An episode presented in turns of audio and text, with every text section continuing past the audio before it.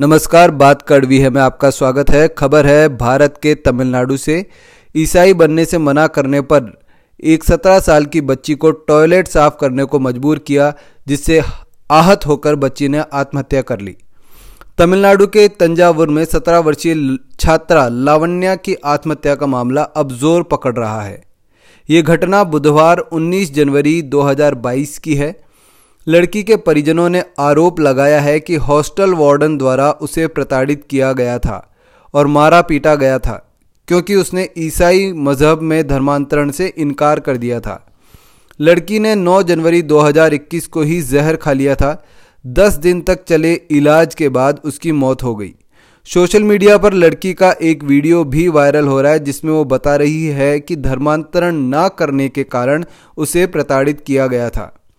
CNN news 18 से बात करते हुए लड़की के माता पिता ने कहा कि सोमवार 10 जनवरी 2022 को उनके पास सुबह 9:45 एक फ़ोन कॉल आया। उनसे पूछा गया कि क्या लवन्या उनकी बेटी है?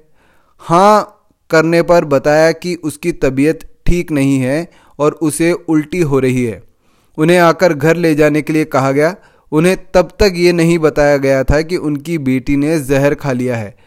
अगले दो दिन तक वो लवण्या को लेकर अस्पतालों में घूमते रहे।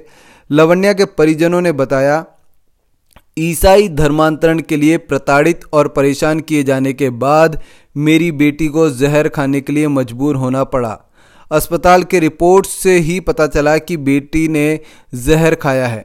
मुझे कहा जाता था कि अपनी बेटी को हमारी तरह बना दो, तब वो पढ़ेगी, बड़े पद पर पहुंचेगी और समाज में उसे सम्मान मिलेगा। वो लोग मेरे पड़ोसी ही थे, तभी से मुझ पर भी दबाव बनाया जा रहा था। धमकी भी दी गई थी कि किसी को इस बारे में कुछ बताने पर मेरी बेटी के चरित्र को लेकर गलत अफवाहें फैलाई जाएगी। धन्यवाद।